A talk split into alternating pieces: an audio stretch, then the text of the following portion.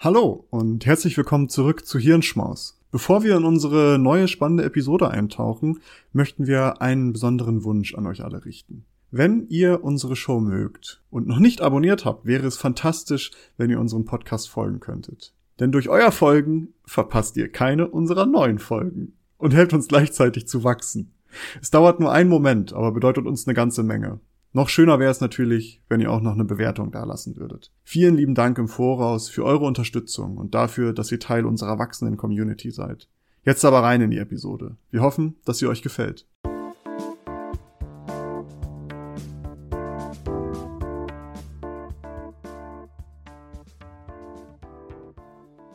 Hallo, ihr lieben Menschen. Willkommen zu einem neuen Lunchbreak, unserem Kurzformat vom Klugschwätzer Podcast. Wie immer sind hier Nils und Maurice und wie immer sprechen wir über Wissenschaftsthemen oder Neues aus Technik, Wissenschaft oder was auch immer. Und äh, diesmal hat Nils etwas Kleines vorbereitet und ich bin schon ganz gespannt. Nils, worum geht's heute? Ja, moin, auch von meiner Seite. Wir sprechen heute über ein, ich finde, sehr spannendes Thema, denn weil in dem Thema bewegt sich seit kurzem mal wieder was. Und zwar sprechen wir über Verhütungsmethoden. Mhm. Ähm, und zwar, ja, lange Zeit war das ja doch eher, sag ich mal, also die, der Fokus der Forschung doch eher auf der Verhütung, bei, auf die Verhütungsmittel für die Frau. Wenn man sich so zurückschaut, dann gab es die Pille, dann gab es verschiedene andere ähm, ähm, Verhütungsmethoden oder Mittel für Frauen. Und damit jetzt heute nicht zwei Cis-Männer über die besten Verhütungsmethoden für Frauen sprechen, äh, schauen wir uns mal an, was sich jetzt so auf der anderen Seite tut für uns Männer. Denn wenn man als Mann verhüten wollte, dann war das ja doch schon sehr stark limitiert auf Kondome oder eventuell noch so ein paar andere Sachen wie irgendwelche Cremes, die das dann abgetötet haben oder so ja, semi-endgültige Schritte wie eine Vasektomie oder sowas, also wo tatsächlich dann der Samenleiter durchgeschnitten wird, sodass man eben keinen kein Sperma mehr oder keine Samen mehr im Ejakulat hat. Ich glaube, Sperma ist, sind die Spermien und Ejakulat ist der ganze Rest. Äh, nagelt mich nicht drauf fest, äh, ist auf jeden Fall ähm, ja so ein, so ein semi-endgültiger Schritt. Auf jeden Fall tut sich in dieser in, in diesem Bereich einiges äh, seit kurzem. Äh, das meiste ist, soweit ich das sehen konnte, noch Forschungsgegenstand. Aber wir wollen heute mal über zwei neue Ideen, wobei die eine gar nicht mehr so neu ist, zwei neue Konzepte und neue Ideen sprechen. Und das erste, da fangen wir mal, sag ich mal, mit dem äh, in Anführungsstrichen Klassiker aus, auf, äh, aus diesem Bereich an. Und das ist das äh, BMAC-Ventil, äh, das Hodenventil von einem äh, ja, Forscher-Tüftler aus, ich glaube, Österreich. Hast du davon schon gehört, Maurice? Ja, ich habe mal eine Reportage darüber gesehen, irgendwie vor einem Jahr oder sowas, vor eineinhalb Jahren. Genau, da gab es schon einige, glaube ich, die sich das Ganze angeguckt haben. Und im Endeffekt die Idee dahinter ist wirklich ziemlich, ziemlich simpel. Und zwar statt das, äh, statt den Samenleiter einfach dauerhaft durchzuschneiden, setzt man ein Ventil ein. Und zwar ein Ventil mit einem Kippschalter. Und ziemlich, ja, ziemlich geil eigentlich.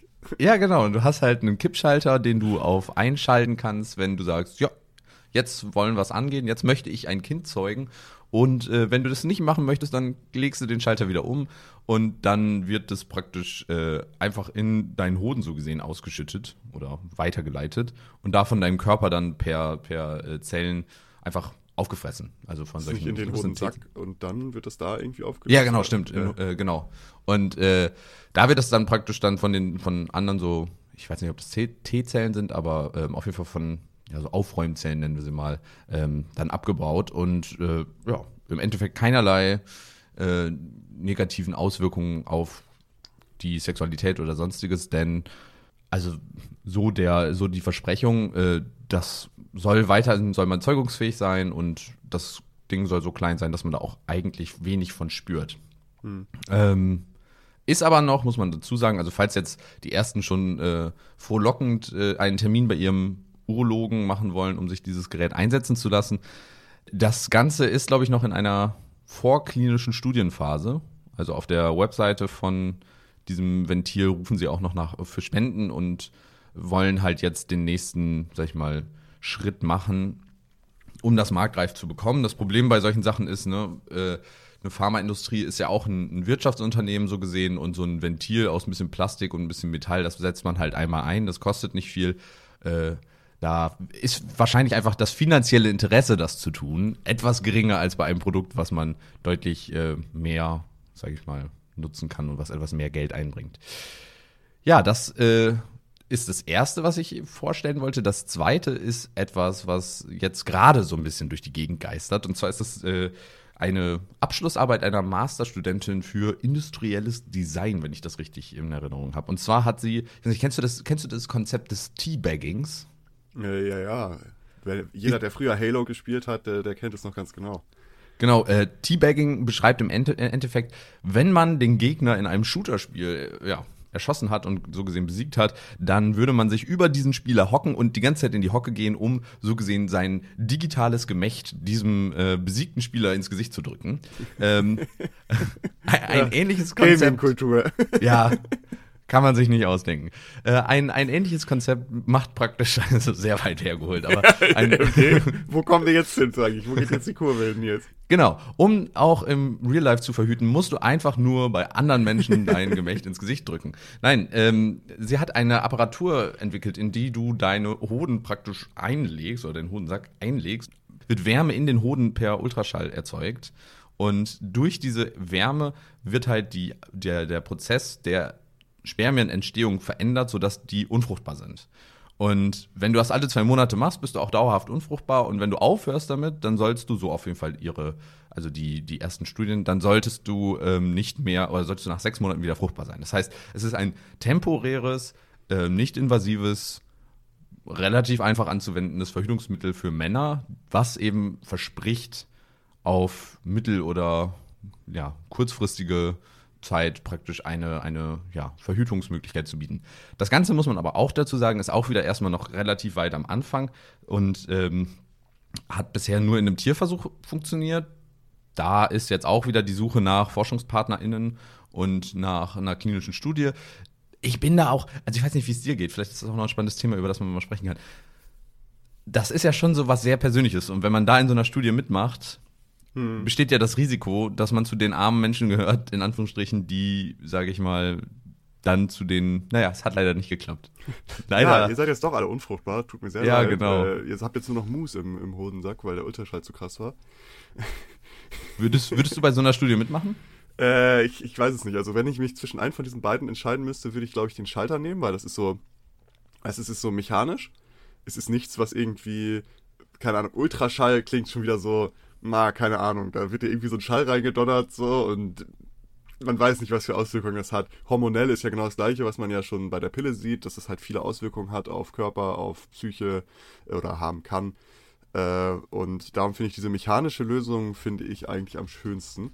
Und keine Ahnung, wenn ich bei einer Studie teilnehmen müsste, dann würde ich bei der mechanischen. Das ist zwar ein kleiner chirurgischer Eingriff, aber dann hast du da so einen Schalter und ich denke mal, du kannst es ja wahrscheinlich dir auch wieder rausnehmen lassen, wenn du sagst, ich, äh, ich lass mir das mal wieder zusammennähen oder so, keine Ahnung. Also rausnehmen, bestimmt, die, den Samenleiter wieder zusammensetzen. Das ist immer so tricky, ja. ist ja bei Vasektomien auch, ne? Man, genau, ja da hast die du Wahrscheinlichkeit, eine, das dass es funktioniert, ist sehr, sehr gering, aber sie besteht wenigstens. Und was man natürlich auch machen kann, wenn man an so einer Studie teilnehmen würde, man kann natürlich vorher sorgen, dass, dass, äh, dass man zum Beispiel Samen irgendwo aufbewahrt, sag ich mal, im Tiefkühler. Ziemlich teuer, bei ja, ja. Und bezahlt auch keine Krankenkasse. Vielleicht dann nee. die Studie, aber glaube ich auch nicht. Ähm, wir wissen ja beide, nicht. Finanzmittel da in dem Bereich sind vielleicht ein bisschen knapp. Aber interessant, weil ich hätte jetzt eher gedacht, dass, also auch wenn das vielleicht ein bisschen komischer klingt, mit Ultraschall sich sein Gemächt beschallen zu lassen und dann Hitze zu erzeugen, was dafür sorgt, dass deine Spermien kaputt gehen, schon, es klingt sehr komisch erstmal. Aber das ist ja auch das Sinn. Also wir wollen ja, dass die nicht mehr funktionieren für eine ja. Zeit. Ähm, ist es doch ein weniger starker Einschritt eigentlich, als zu sagen, ich schneide wirklich einen, einen doch schon sehr, also endgültigen Schritt. Ich schneide den Samenleiter durch und schiebe da jetzt dieses Ventil zwischen und guck mal, ob das funktioniert. Ja, keine Ahnung. Das ist halt so, dass einfach für mich im Kopf ist das so, das ist eine mechanische Lösung und das andere ist so, weißt du, da, äh, mhm. da wird irgendwas reingeschallt und du weißt nicht, wie das jetzt interagiert mit, was weiß ich, für Zellen, die da noch drin sind und Ultraschall und Wärme und, mhm. Und äh, ja. Aber ja, ob ich überhaupt an so einer Studie teilnehmen würde, das, ist, das steht auf einem ganz anderen Blatt. ja, das ist definitiv auch bei mir der Fall. Äh, ich stimme dir aber auf der anderen Seite auch zu. Ich finde dieses Konzept von dem Schalter per se eigentlich auch irgendwie sehr interessant, weil es doch irgendwie sehr simpel ist ja. und einem ein sehr hohes Maß an Sicherheit irgendwie verspricht. Während du hattest es gerade angesprochen, es gibt ja auch so Sachen wie mittlerweile die Pille für den Mann, etwas, was ja auch bisher, zumindest in meiner persönlichen Wahrnehmung, überhaupt keine Relevanz so gesehen spielt. Also ich habe zumindest noch nie jemanden kennengelernt, der mhm. sagt, er würde das äh, nehmen. Äh, die gibt es ja auch, also es, es, gibt ja auf dem Markt nicht so wirklich die Pille für den Mann. Es gibt Forschungen dazu und die sind halt alle so brachial schiefgelaufen. Ich glaube, eines der berühmtesten Beispiele ist, dass, ähm, ich weiß gar nicht, welches Pharmaunternehmen das war. Die haben daran geforscht und dann in der Studie äh, haben sich halt Männer das Leben genommen, weil das hormonell so eine Auswirkung hatte, dass sie halt schwere Depressionen und sowas bekommen haben. Ach wirklich, ich dachte, es gab jetzt vor ganz kurzer Zeit irgendwie eine, die, die jetzt irgendwie zugelassen worden wäre. Äh, das, äh, das kann sein. Ich weiß nur, dass es halt ein sehr, sehr schwieriges, äh, dass da halt schon Forschung zu war, aber das halt sehr, sehr in die Hose gegangen ist. Und dann hat man halt gesagt, okay, das erforschen wir jetzt erstmal nicht mehr, es lohnt sich nicht mehr. Für die Pharmaunternehmen dann. In ähm, Indonesien lese ich gerade, gibt es, äh, gibt es die erste. Ah, okay.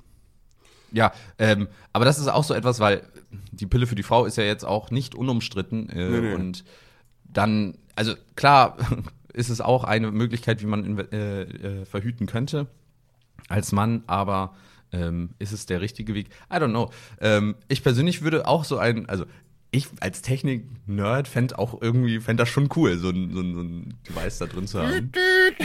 Der Schalter wird umgelegt. Ja, genau. nee, aber weißt du, was das für mich ist, dass das, äh, das Interessante daran ist, es ist nachvollziehbar. Mhm. Weißt du, also es ist für mich im Kopf, es ist sehr klar, wie das funktioniert. So, mhm. Du hast einen Schalter, da ist dann so ein Filter oder sowas drin, halt irgendwie so ein Mechanismus, dass halt im Grunde genommen der, der, äh, der Samen rausgefiltert wird. Und das wirst du ja, es ist relativ einfach. Also der Schalter. Wird.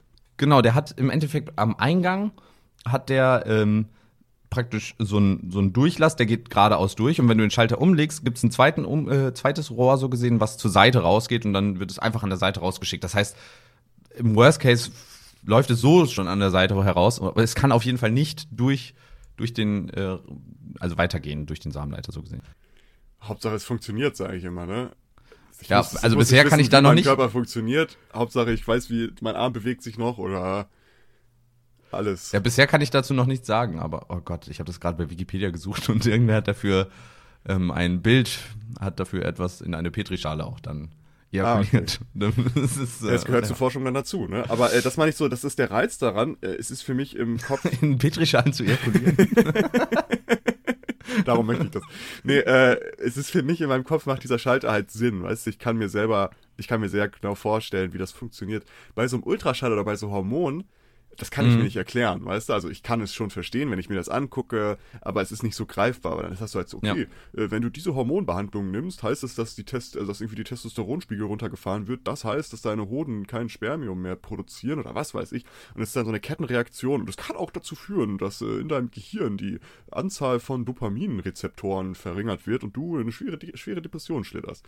Ähm, keine Ahnung. Also weißt du, das ist dann so für mich ist so dieses biologisch-chemische, was dann halt irgendwie stattfinden könnte, ist für mich viel, viel weiter weg als einfach so ein Schalter, den man umlegt, der dann das ja. ableitet.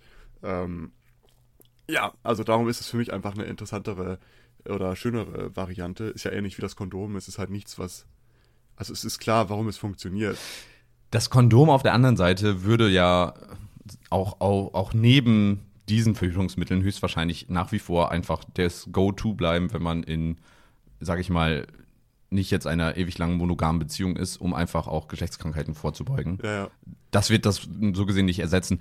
Äh, aber trotzdem, ich bin auch mal gespannt, was da jetzt so auf uns zukommt, denn wir sind uns ja, glaube ich, gesellschaftlich auch einig, dass wir nicht den richtigen Weg gegangen sind, einfach allen jungen Frauen direkt mal eben die Pille zu verschreiben, in den, uns sozusagen zu sagen, hey, wir kümmern uns zwar mit darum, dass wir alle keine Geschlechtskrankheiten kriegen, weil das würde mich ja auch betreffen, aber dass du kein Kind kriegst, da musst du dich mal schön alleine drum kümmern. Also ähm, ich bin mal gespannt, was jetzt so in den nächsten Jahren da vielleicht auch an Forschung passiert und bin mal gespannt, ob wir bald alle mit einem kleinen Ventil in den Hoden bei der Geburt schon eingesetzt äh, durch die Gegend laufen. Ey, und ansonsten, also mal Real Talk, dass das Kondom so einen schlechten Ruf hat, also das ver verstehe ich auch manchmal nicht, oder? Also es ist dann. Wieso? Ja, keine Ahnung. Es ist so manchmal, dass äh, das so, ja, Kondom, ich will kein Kondom rüberziehen oder was weiß ich. Kondom hat 99% Wahrscheinlichkeit, dass es, dass es dich nicht zum Vater macht oder nicht schwanger macht. ja, man könnte rein theoretisch, wenn einfach alle gewissenhaft sich äh, ein äh, Kondome nutzen würde, könnte man auch auf die Pille verzichten. So. Die Pille hat auch Total. 99% Wahrscheinlichkeit, dass es halt klappt mit der Verhütung. Ähm, und es gibt also neben, also Kondom und Pille sind ja die sichersten Verhütungsmittel, die es gibt, soweit ich weiß. Hierzu ein kleiner Faktencheck. Das stimmt nicht ganz. Während die Pille zwar zu den sichersten Methoden gehört, ist das Kondom zwar auch sehr sicher. Es wird ja immer mit diesem Pearl-Index gemessen, der angibt, ähm, in wie vielen Fällen es dann doch zu einer Schwangerschaft gekommen ist. 100% hat da natürlich keine Methode. Der Pearl-Index von Kondomen ist 2 bis 12, hängt natürlich stark von der ähm, jeweiligen äh, ja, Verwendungsweise an. Äh, die Pille danach hat einen Pearl-Index zum Beispiel von 1, die Pille selbst, also die normale Pille von 0,1 bis 0,9, also schon deutlich besser. Aber die verschiedensten Spiralen, ob Kupfer- oder Hormonspiralen, funktionieren auch nochmal deutlich besser. 0,3 bis 0,8 bei der Kupferspirale und 0,16 bei der Hormonspirale. Also, äh, dass das Kondom mit zu den sichersten gehört, ist so nicht 100% sicher oder nicht 100% richtig. Es gehört aber auf jeden Fall auch zu einer sehr sicheren Methode. Äh, und warum? Also ich finde die Pille halt Schmutz, so muss ich ehrlich sagen. Ich das Einzige, Bock, was. dass es die Pille für einen Mann bald gibt. So, es macht halt keinen Sinn, weil es halt beides Ja. Kacke ist. Das Einzige, was vielleicht so ein Faktor ist, ist, wenn das Kondom fehlschlägt, siehst du es relativ schnell und weißt es dann auch. Vielleicht ist das auch ein Vorteil auf der anderen Seite. Ich wollte gerade sagen, weil es gibt dann ja äh, so sowas wie die Pille danach kann man ja immer noch als Notnagel nehmen. Das ist dann halt die heftige Hormonklatsche, aber die hast du dann halt einmal punktiert, sage ich mal. Es, es wirbelt natürlich auch vieles durch, kann dann halt äh, viel mit der Periode äh, zu tun, also kann da viel interferieren. Aber äh, weißt du, keine Ahnung. Ich bin ich Jetzt bin sind wir doch wieder da angekommen, als Cis-Männer über die äh, weibliche. Naja, aber man kann ja auch über. Dinge reden, äh, die man vielleicht selber nicht erlebt. Äh, Total, kann man voll. Äh, ähm, also das wollte ich damit auch nicht sagen. Also der einzige Grund war, ja, ist egal. Wir sind auch über der Zeit, merke ich gerade. Ja. Ähm, dementsprechend äh, lass mal hier einen Punkt setzen und äh, sagen, hey, liebe Menschen, die daran forschen, forscht gerne weiter daran und ich bin gespannt, was uns da in den nächsten Jahren erwartet. In dem Sinne freue ich mich, dass ihr zugehört habt. Folgt uns auf allen Social Media Kanälen. Nächste Woche gibt es eine neue Folge und bis dahin wünsche ich euch schon mal schöne besinnliche Feiertage. Bis dann. jo, bis dann, sich. Tschüss. Danke, dass ihr diese Episode komplett gehört habt. Solltet ihr uns hier noch nicht folgen, würden wir uns sehr freuen, wenn ihr unseren Podcast abonniert und bewertet. Wir stecken viel Arbeit in dieses Projekt und freuen uns über jedes Feedback. Folgt uns gerne auch auf Instagram und oder Twitter, wenn ihr absolut nichts mehr verpassen wollt. Links dazu findet ihr in der Episodenbeschreibung. Danke für den Support, hoffentlich bis zum nächsten Mal.